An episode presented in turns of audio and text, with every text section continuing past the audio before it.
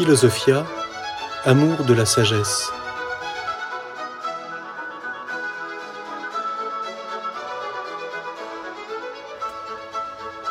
L'histoire de la philosophie.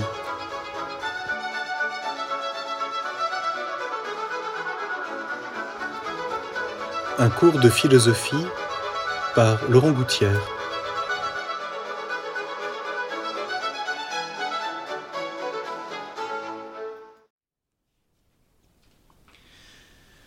Nous avons euh, vu la dernière fois que un des grands problèmes qui s'est posé dans l'Athènes du 5e siècle, et d'ailleurs qui est un des thèmes, euh, on pourrait dire, euh, majeurs de toute la pensée grecque, c'est le grand problème de l'éducation, ce que les Grecs appellent la paideia.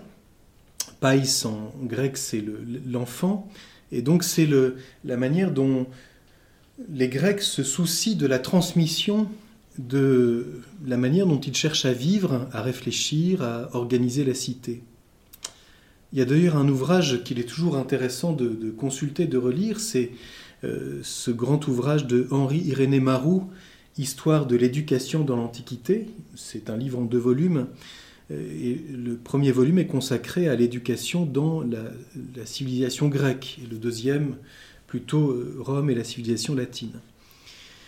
Et donc le problème de la paideia, c'est un problème central. Nous avons vu que c'est peut-être même un lieu d'affrontement entre, on pourrait dire, le parti des Aristoi chez, dans, dans l'Athènes du 5e siècle, qui est plutôt pour une éducation, euh, on pourrait dire, traditionnelle, euh, familiale, euh, liée à la transmission d'un patrimoine terrien.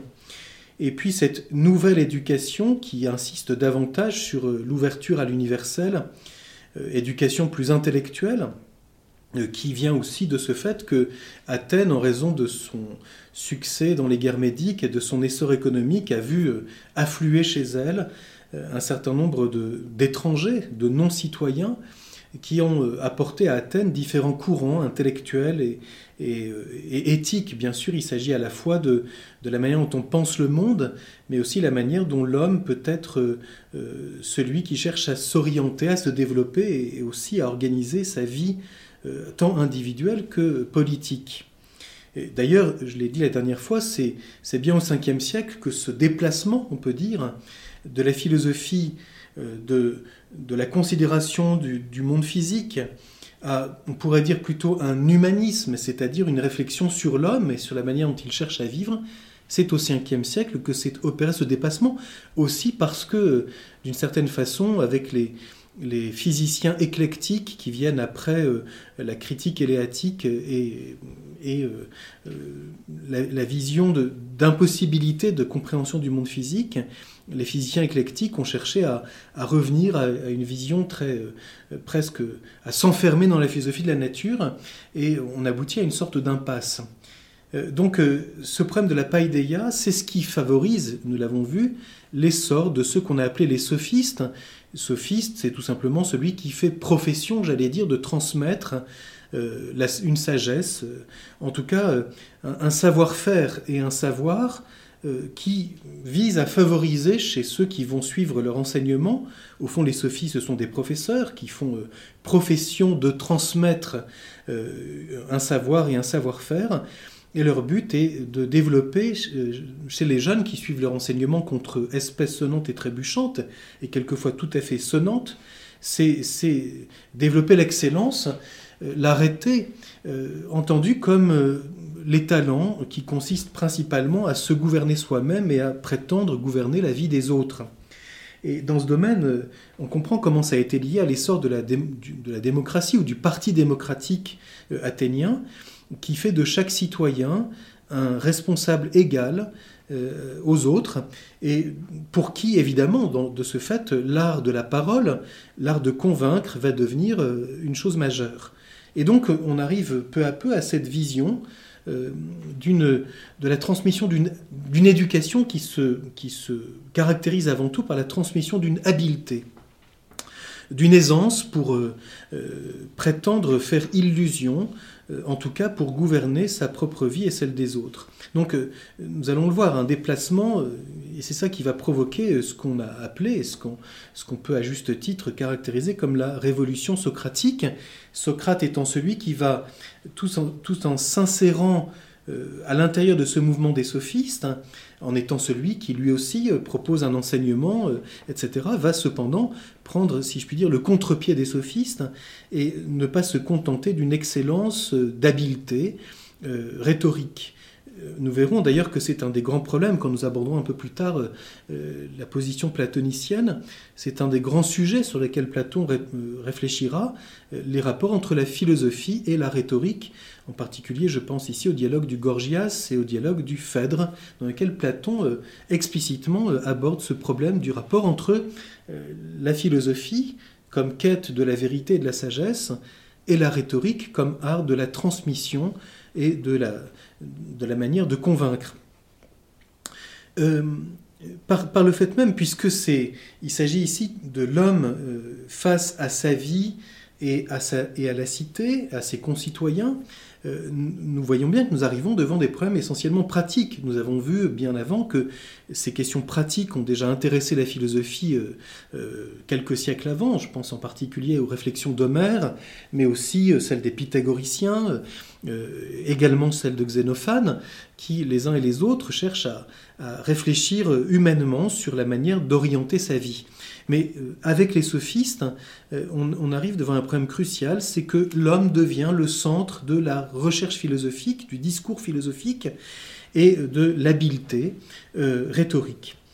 Euh, on pense à cette parole de Protagoras. D'ailleurs, certains disent que c'est l'unique fragment euh, euh, authentique que nous ayons conservé de Protagoras, qui est le premier grand sophiste, le plus ancien. Il est mort, semble-t-il, quelques années avant le procès de Socrate. Bon, et Protagoras, qui est mis en scène d'ailleurs par Platon, et, qui est un, sophiste qui a eu une, immense influence. Hein, il a eu des personnages célèbres comme disciples. Protagoras a cette phrase bien connue L'homme est la mesure de toute chose il est la mesure de l'être de celles qui sont et de non-être de celles qui ne sont pas. Donc euh, nous reviendrons sur, sur, cette question évidemment bien plus tard. Euh, il, s'agit donc de voir que c'est dans ce contexte des sophistes que va apparaître hein, euh, l'importance de la, on pourrait dire, de la figure et de la mission, car c'est ainsi qu'il s'exprime euh, à son propre sujet, de Socrate que, euh, rappelons-nous, Cicéron appelle le père de la philosophie. Euh, pour résumer les, choses par rapport à ce que les sophistes ont pu à la fois apporter et aussi susciter comme crise, D'ailleurs, je renvoie à ce sujet à un ouvrage qui vaut toujours la peine de, consulter de, parcourir, de Jacqueline de Romilly, Les grands sophistes dans l'Athènes de Périclès, publié à l'origine aux éditions de Fallois, mais qui est aujourd'hui disponible en livre de poche, donc c'était assez facile de se le procurer. Et c'est un, ouvrage, on peut dire récent, il a une quarantaine d'années, euh, qui, euh, qui fait le point sur euh, à la fois les, figures des sophistes, qui sont-ils euh, historiquement, dans quel contexte euh, sont-ils apparus, et aussi sur le contenu de leur, euh, de leur doctrine, de leur philosophie et de leur savoir-faire qui comporte évidemment ce, contenu philosophique, puisque la rhétorique va consister pour eux à pouvoir défendre une thèse et son contraire. Il y a des exemples célèbres des traités des sophistes là-dessus, ce qui peut aboutir évidemment à une sorte de relativisme. On peut défendre une thèse et tout aussi bien avec les mêmes arguments son contraire exact. C'est ce qui fait qu'il y a des traités qui nous restent de, la tradition sophistique où euh, on, procède par euh, anti, antilogie et antinomie, c'est-à-dire toujours la, manière de, contester une thèse par une autre thèse.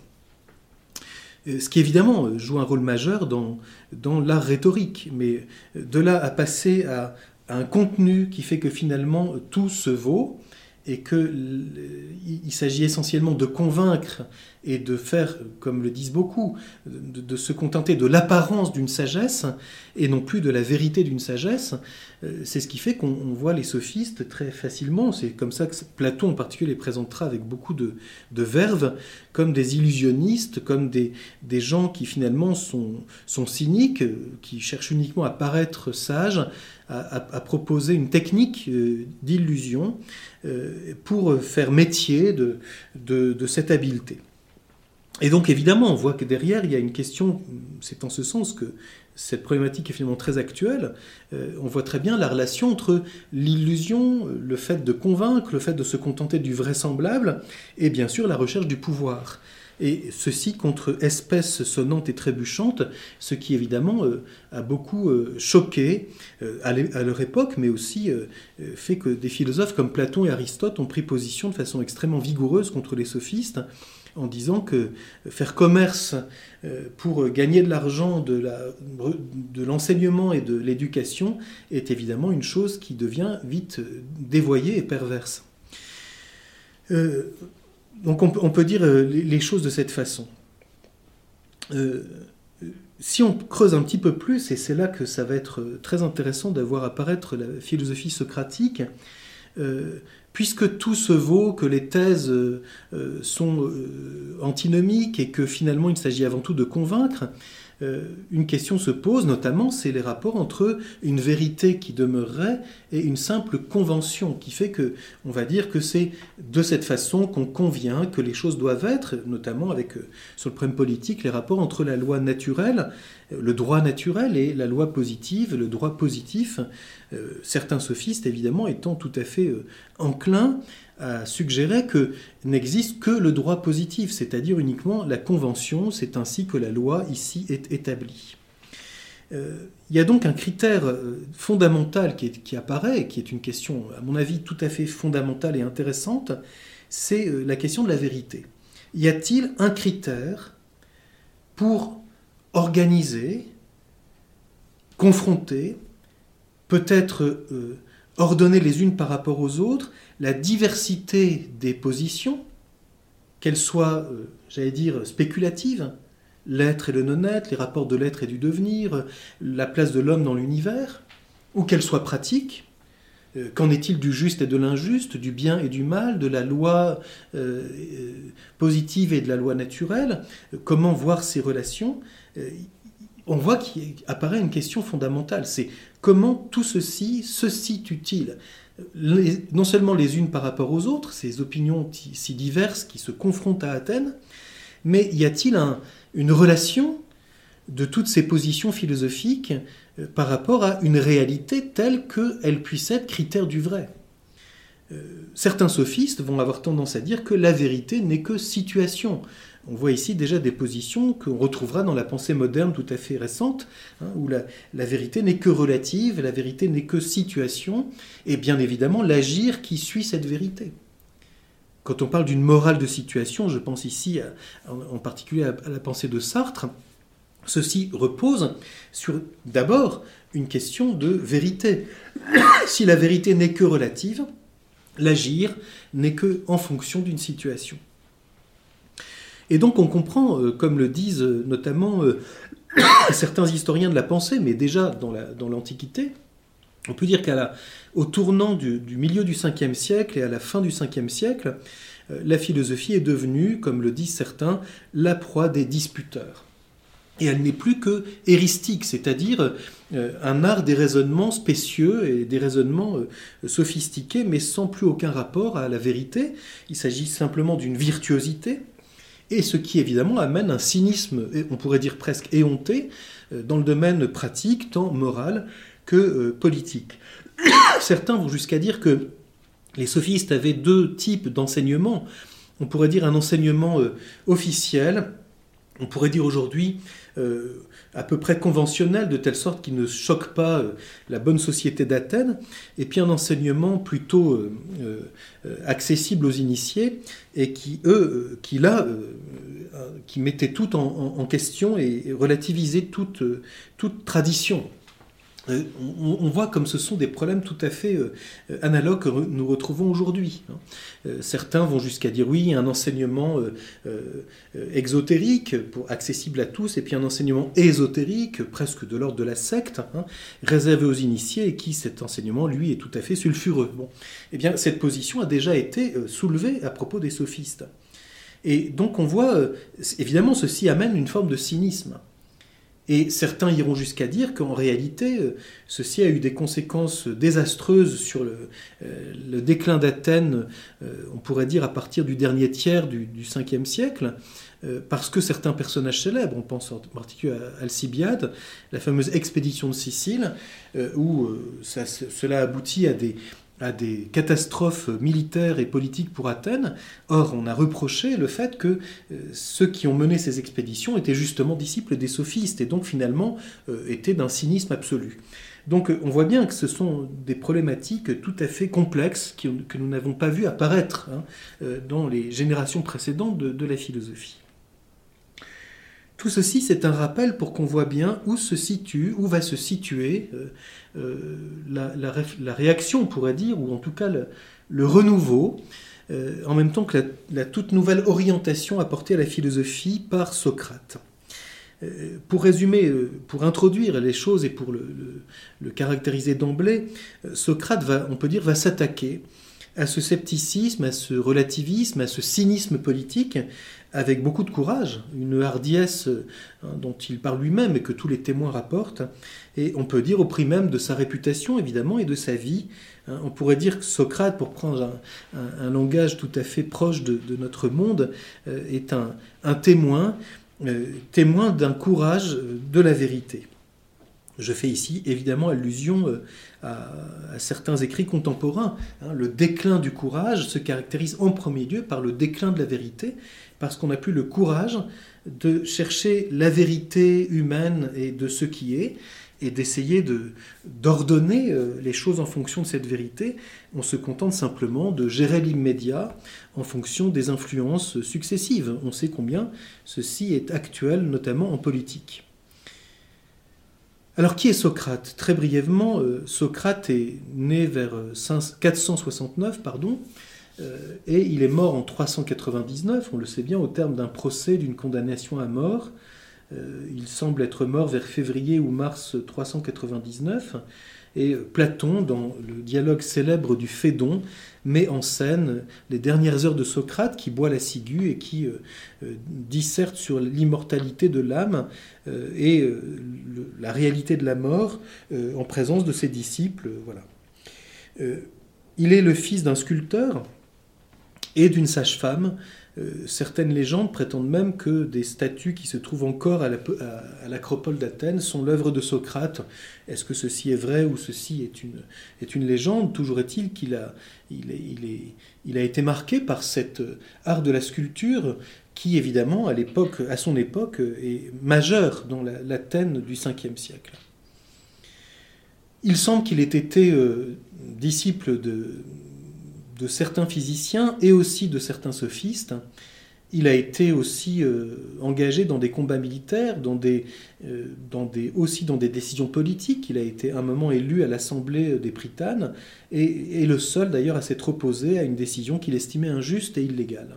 Donc on voit bien que dans le domaine même pratique, Socrate est quelqu'un qui euh, a appliqué cette recherche de la vérité en, refusant de céder à, l'opinion majoritaire sur le plan politique qu'il estimait à juste titre, en l'occurrence, contraire à la loi et à la justice.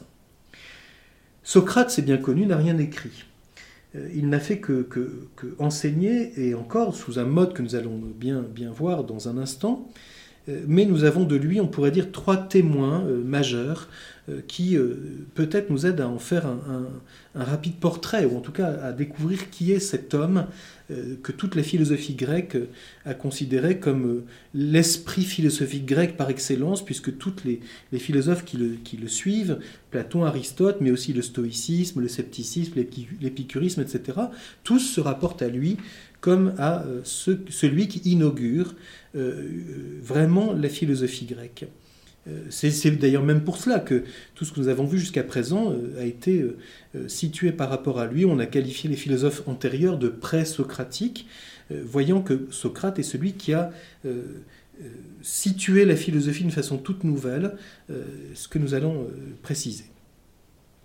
Ces trois témoins donc, qui, évoquent Platon, qui évoquent Socrate sont d'une part Platon, justement, euh, son disciple pendant en tout cas 11 ans.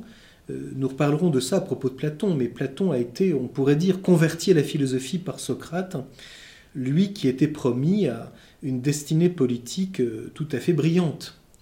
Et Platon, a, je pense, a découvert auprès de Socrate ce qu'il dit à de nombreuses reprises dans ses dialogues, mais aussi dans ses lettres, que, découvrant la philosophie auprès de Socrate, il a considéré que les cités ne découvriront jamais ce c'est que la justice, à moins qu'elles ne deviennent marquées par la philosophie.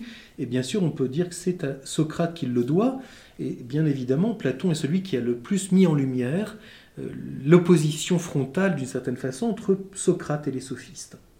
Face au cynisme et à l'utilitarisme des sophistes, qui certes ont déjà mis l'homme au cœur de l'agir et de la réflexion, Socrate va au fond reprendre le problème, c'est bien l'homme qui intéresse le philosophe, mais euh, pas uniquement pour le pouvoir, le succès, euh, euh, l'efficacité, mais pour qu'il cultive son âme et pratique l'excellence véritablement humaine. Nous allons découvrir en quoi elle consiste.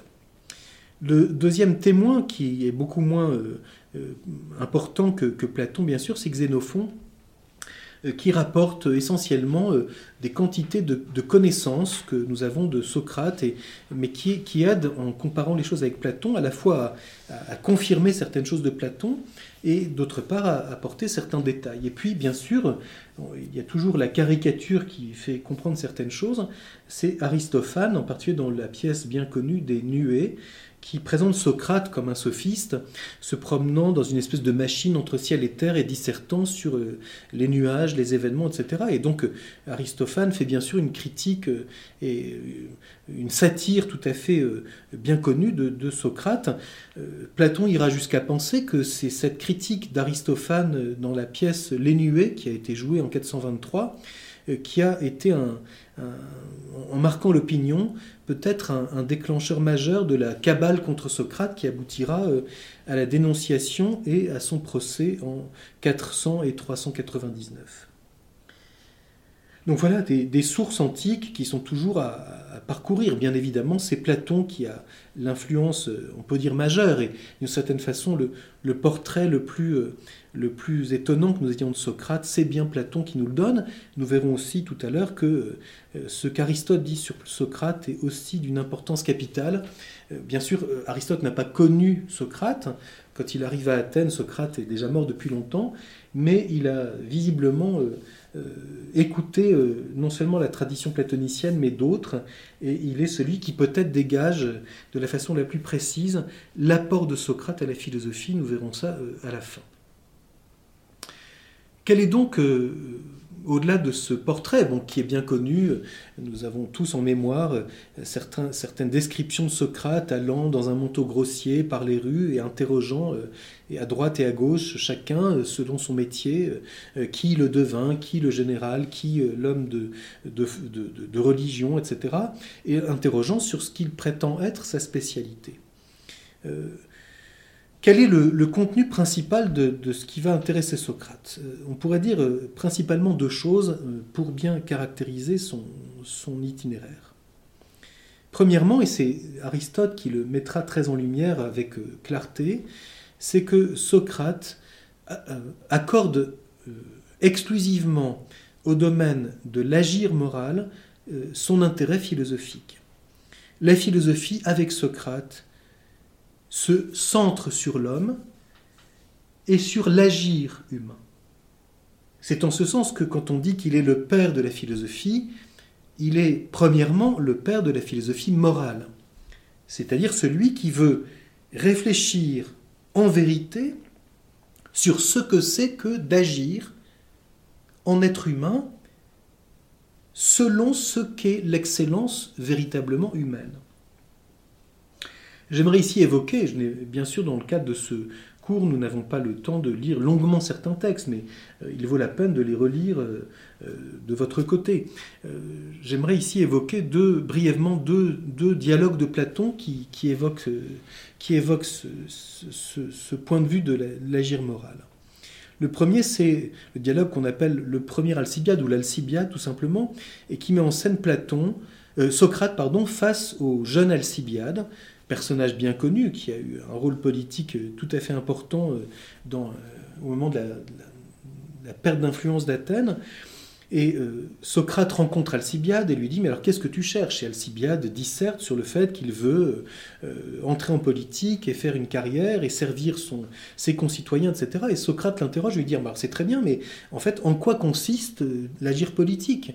Et Alcibiade lui répond Mais ça consiste à chercher le bien de l'homme. Et Socrate il faut relire ce dialogue parce que c'est évidemment dit d'une façon extrêmement belle par Platon. Et Socrate l'interroge, dit, mais peux-tu savoir ce que ce que c'est que le bien de l'homme si tu, ne si tu ne te demandes pas ce qu'est l'homme? Ainsi, si tu veux savoir ce qu'est le bien du cordonnier, tu dois savoir ce que c'est que l'art du cordonnier. Si tu veux savoir ce que c'est que le bien de l'homme et agir de façon à favoriser ce bien, puisque tu veux gouverner les autres, nous avons vu tout à l'heure que c'est principalement ça qui marque l'éducation à l'ère des sophistes, eh bien il faut que tu te demandes ce que c'est que l'homme pour te demander ce qu'est le bien pour l'homme. Et donc on voit que Socrate euh, propose une réflexion et tout le dialogue avec Alcibiade va consister à chercher quel est ce vrai bien humain et donc à se demander ce que c'est que l'homme dont on cherche le bien. C'est dans l'Alcibiade que on voit apparaître dans le discours de Socrate la distinction que Platon développera évidemment d'une façon beaucoup plus profonde ensuite, la distinction de l'âme et du corps telle que Socrate puis Platon vont la proposer. Euh, c'est dans l'Alcibiade que, Platon ou Socrate ou Platon faisant parler Socrate voit le corps comme un instrument au service de l'âme, euh, évidemment, affirmation que reprendra Aristote en lui donnant un sens euh, beaucoup plus approfondi. Et puis bien sûr, le deuxième dialogue que j'évoque brièvement, c'est l'apologie de Socrate, euh, un dialogue qu'il est facile de lire et de relire, qui n'est pas très long, fait une trentaine de pages, et qui met en scène, euh, sous la plume de Platon, par conséquent, donc le, procès et la condamnation de Socrate, donc à la fois euh, l'accusation, la défense de Socrate, sa plaidoirie. Hein. je rappelle que dans l'Athènes du 5e siècle, chaque citoyen doit se défendre lui-même au tribunal. Et donc Socrate étant traîné en justice, accusé de corrompre la jeunesse et de, euh, de, ruiner les dieux de la cité par son influence, euh, se défend lui-même et donc euh, présente quelle est sa véritable vocation de philosophe en, répondant d'une façon extrêmement vigoureuse d'ailleurs aux caricatures, en particulier celle d'Aristophane que j'ai évoquée tout à l'heure. Et Socrate, dans, ce, dialogue de l'apologie de Socrate de Platon, présente sa vocation philosophique se défendant d'avoir un savoir euh, particulier comme le prétendait Aristophane, euh, Socrate dit non, la seule chose que je sais, c'est que je ne sais rien. Ça, nous allons voir comme c'est important pour sa méthode philosophique. Mais surtout, il dit cette chose très importante. Oui, je possède une sagesse, mais cette sagesse est une sagesse humaine. Anthropine sophia. J'ai bien une sagesse humaine. Voilà quelque chose de tout à fait important pour bien situer Socrate face aux sophistes. Car les sophistes se prétendent, je l'ai dit tout à l'heure, des maîtres de sagesse humaine. Mais dans cette conception que l'homme est la mesure de toute chose et qu'il est maître de tout. Et que c'est lui qui, par sa rhétorique, par euh, ses antilogies, par euh, euh, la manière habile de se propulser au pouvoir, gouverne les choses. La sagesse humaine des sophistes est en réalité une sorte de cynisme, nous l'avons vu. Socrate va dire au contraire, et c'est un des grands thèmes que développera Platon, il est toujours meilleur d'être vrai et juste plutôt que de dire qu'il vaut mieux être injuste pour obtenir le pouvoir. Car finalement, en définitive, c'est la justice et la vérité qui sont toujours victorieuses.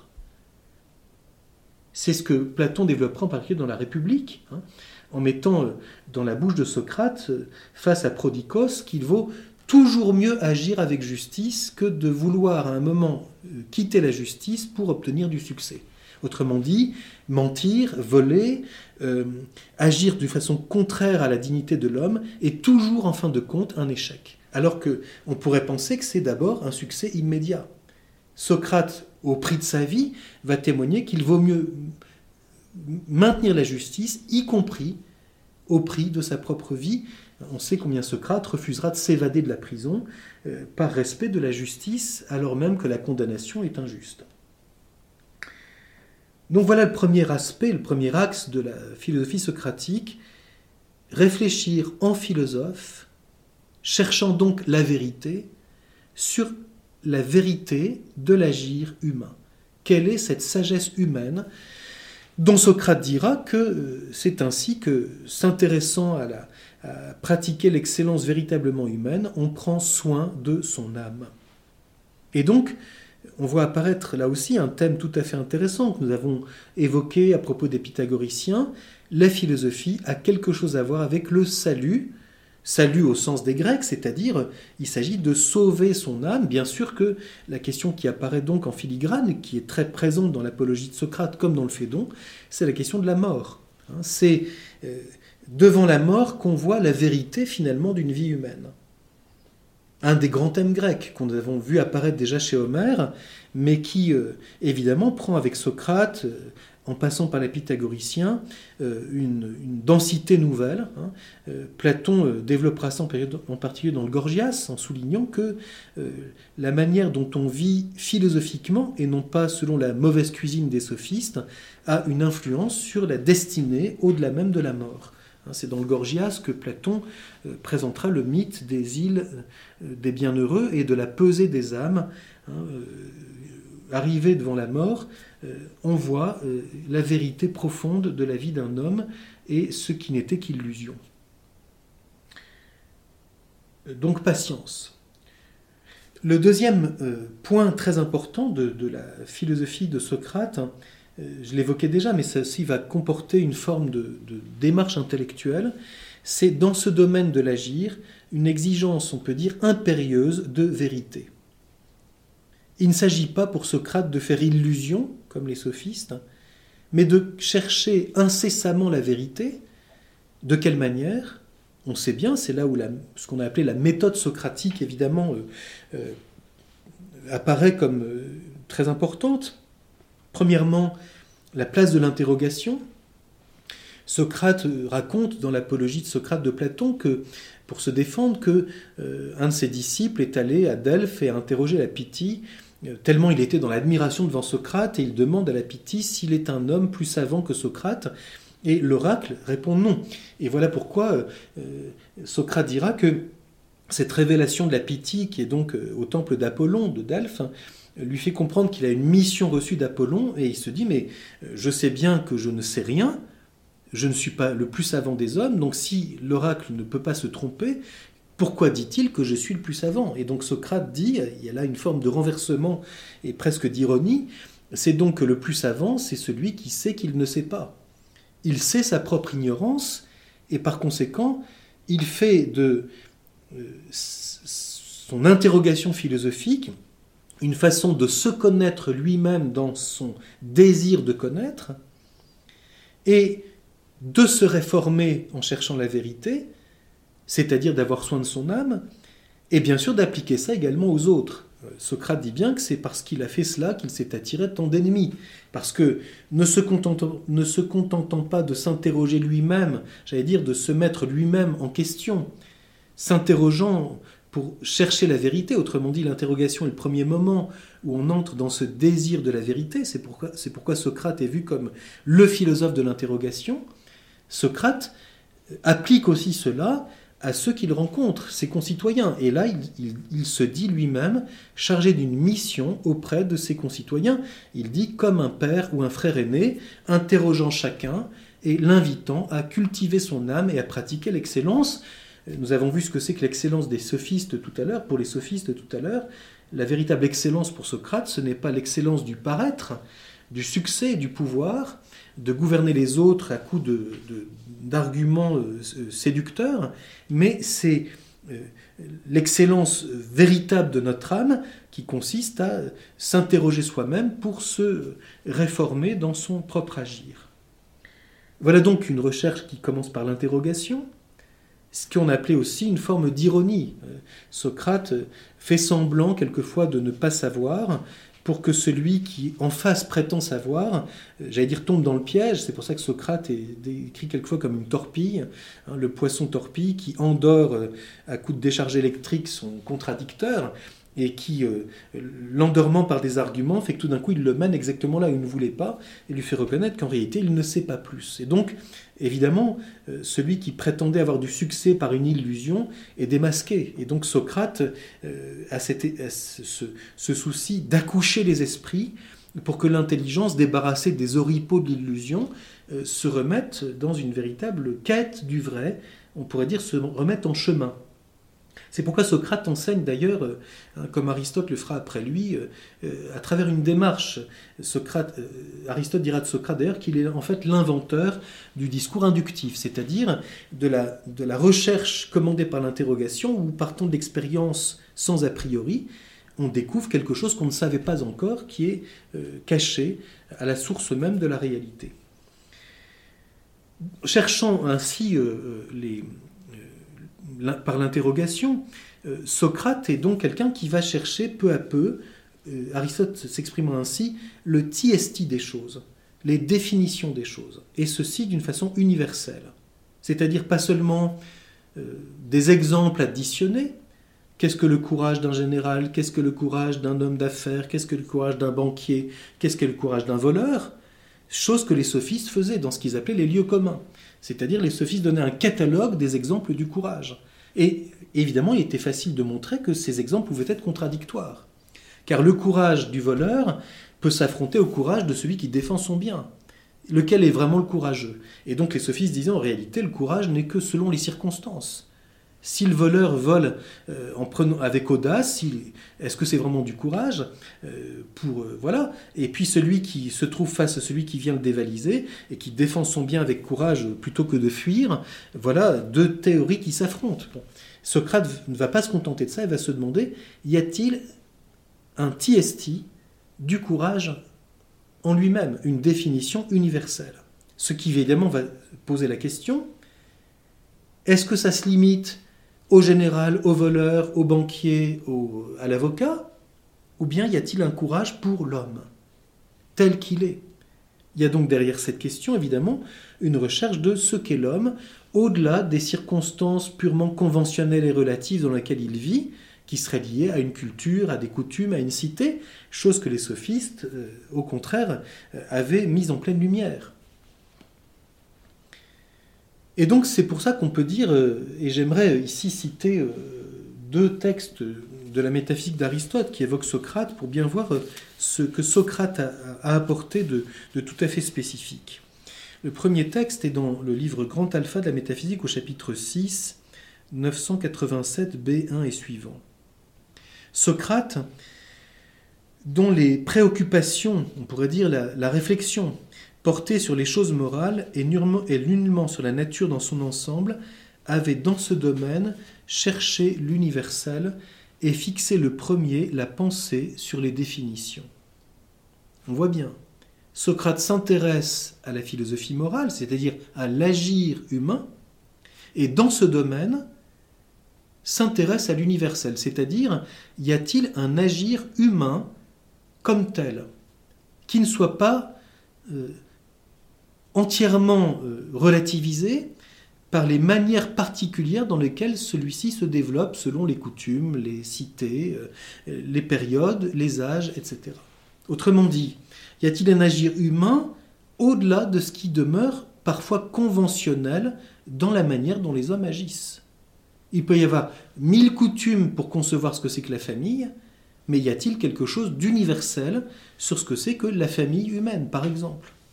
Y a-t-il, euh, au-delà des coutumes religieuses, une compréhension de ce que c'est que l'attitude religieuse face à Dieu? C'est un des dialogues de Platon sur la prière, dans lequel Socrate interroge un devin et lui demande, mais toi qui es un, qui es un homme tout à fait spécialiste de ces questions, qu'est-ce que c'est que la prière?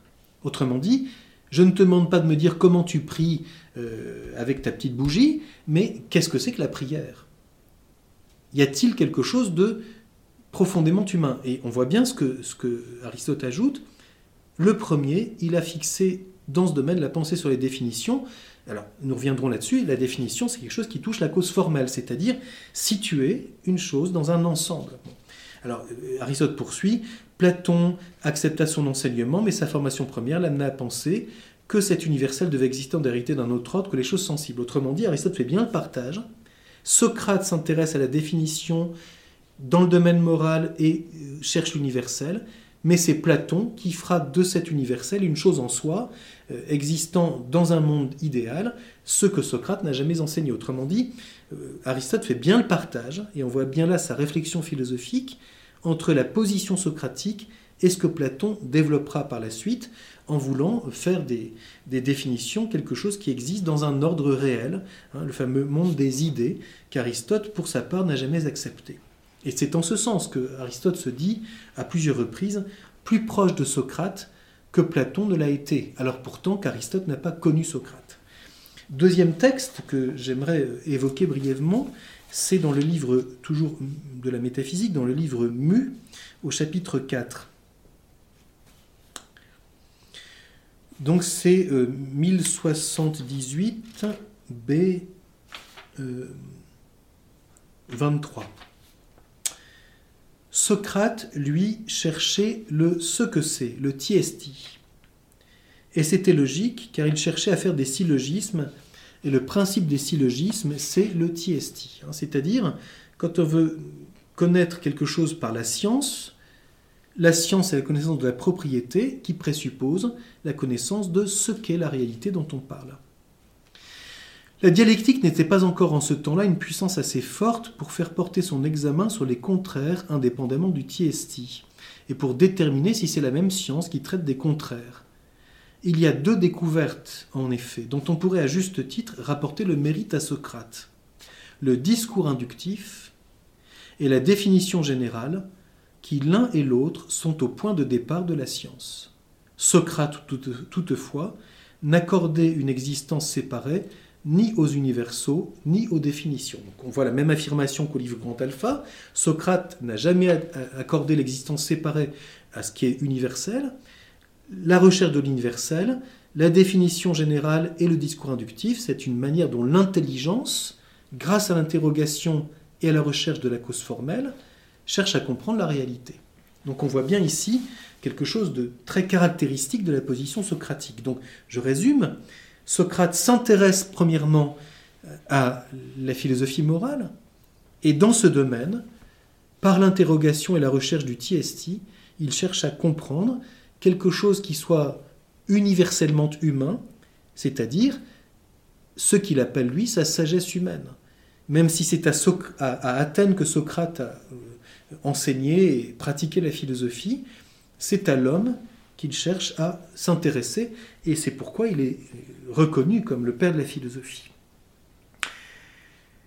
Et donc j'aimerais, euh, avant de conclure très, très rapidement, euh, caractériser ce qui, fait la différence entre Socrate et les sophistes, puisque précisément, on a accusé Socrate, on l'a poursuivi et on l'a condamné puis exécuté, finalement en, en lui attribuant ce qu'on aurait pu reprocher aux sophistes.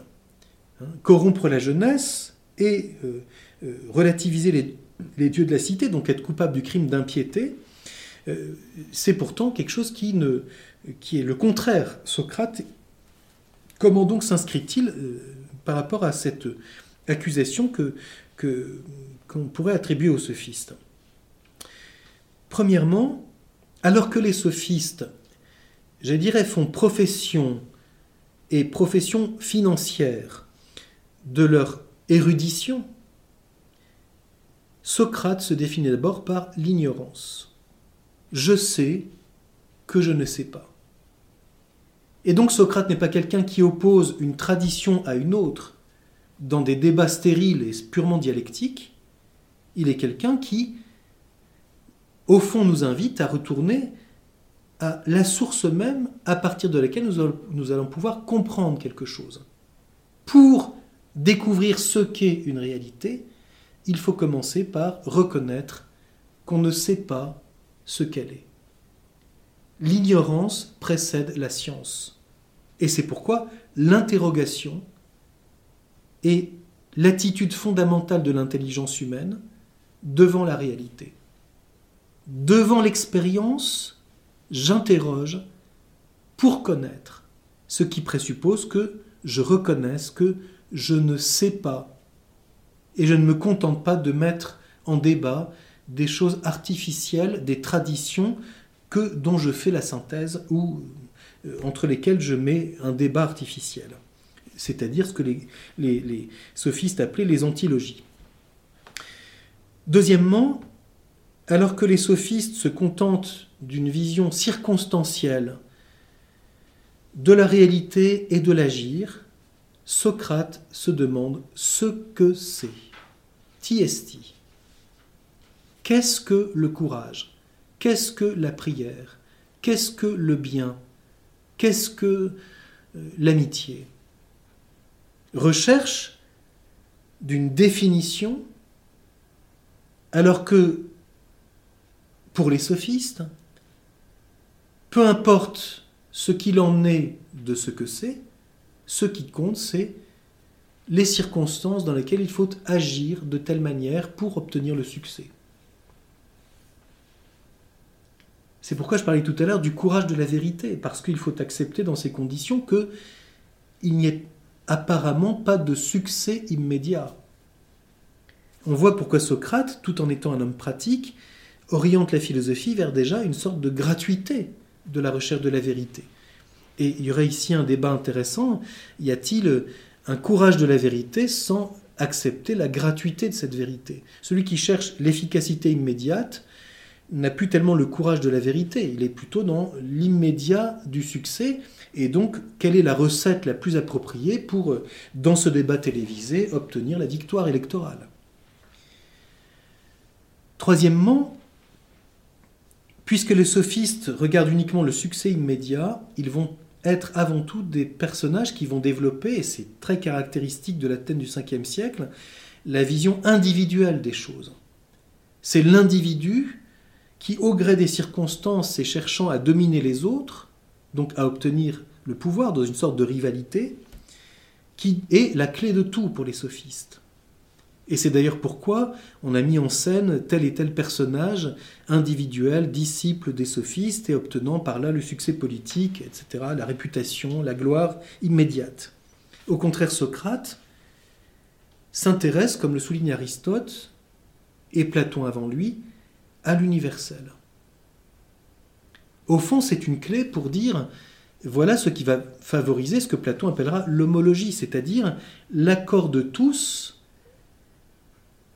est-ce qu'il s'agit de faire une synthèse de toutes les opinions pour que tout le monde soit d'accord Ou bien s'agit-il de dépasser la diversité des opinions pour, découvrant quelque chose de vrai, obtenir l'accord de tous en rapport à la vérité?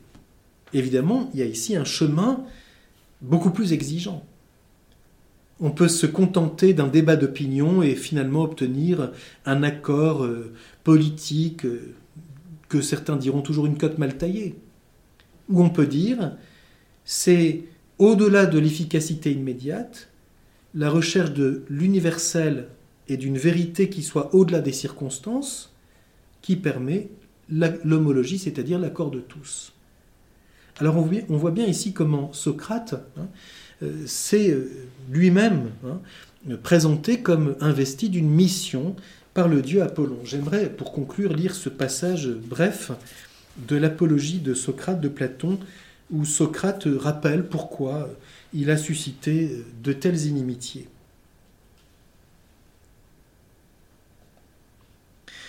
J'ai rappelé tout à l'heure que je m'étais attiré beaucoup d'inimitiés.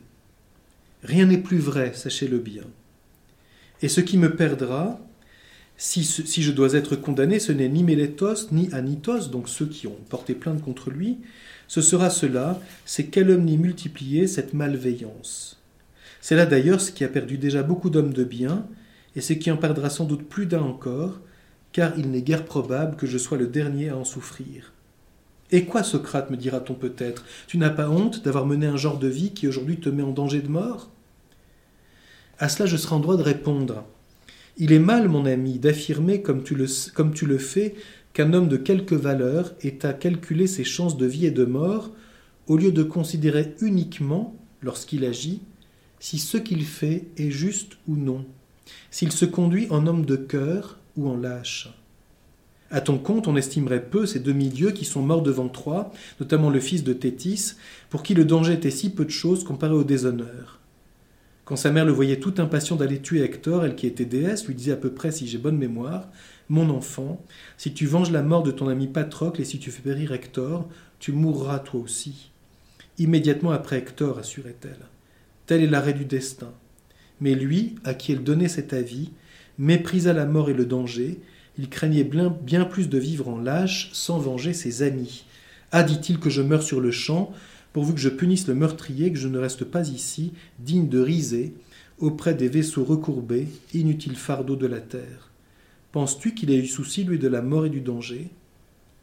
C'est que le vrai principe athénien, le voici.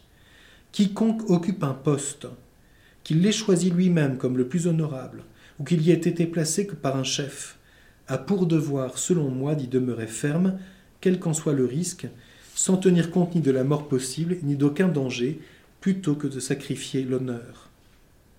En agissant autrement athénien, j'aurais donc été très coupable. Comment, lorsque les chefs élus par vous m'assignaient un poste à Potidée, à Amphipolis, à Délione, je restais aussi ferme que pas un à l'endroit désigné en risquant la mort? Et quand un Dieu m'avait assigné pour tâche, comme je le croyais, comme je l'avais admis, de vivre en philosophant, en scrutant et moi-même et les autres, moi, par peur de la mort ou par une crainte quelconque, j'aurais déserté. Ah, c'est bien là ce qui eût été mal, et c'est alors qu'on m'aurait justement traduit en justice et accusé de ne pas croire au Dieu, puisque j'aurais désobéi à l'oracle de peur de mourir, croyant savoir ce que je ne savais pas. Il y a ici un résumé magnifique, c'est pour ça que Socrate dira quelques paragraphe plus loin, hein, dans, ce discours où il se défend lui-même, que sa mission, assignée par le Dieu, c'est d'aller par les rues et d'inviter chacun à pratiquer la vertu, l'excellence et à cultiver son âme en l'interrogeant comme un père ou un frère aîné. Socrate dit deux choses à ce sujet. Il dit que ce qui témoigne en sa faveur, c'est qu'à la différence des sophistes qui se font payer, lui vit dans la pauvreté, ne cherchant que la vérité, et que d'autre part, il est comme un temps piquerait un cheval de bonne race parce que il estime que c'est sa grandeur de réveiller ses concitoyens pour ne pas se contenter de l'immédiat, du succès, du pouvoir, de l'argent, mais cultiver son âme et agir selon l'homme et selon la vérité de l'homme que chacun de ses concitoyens se trouve être.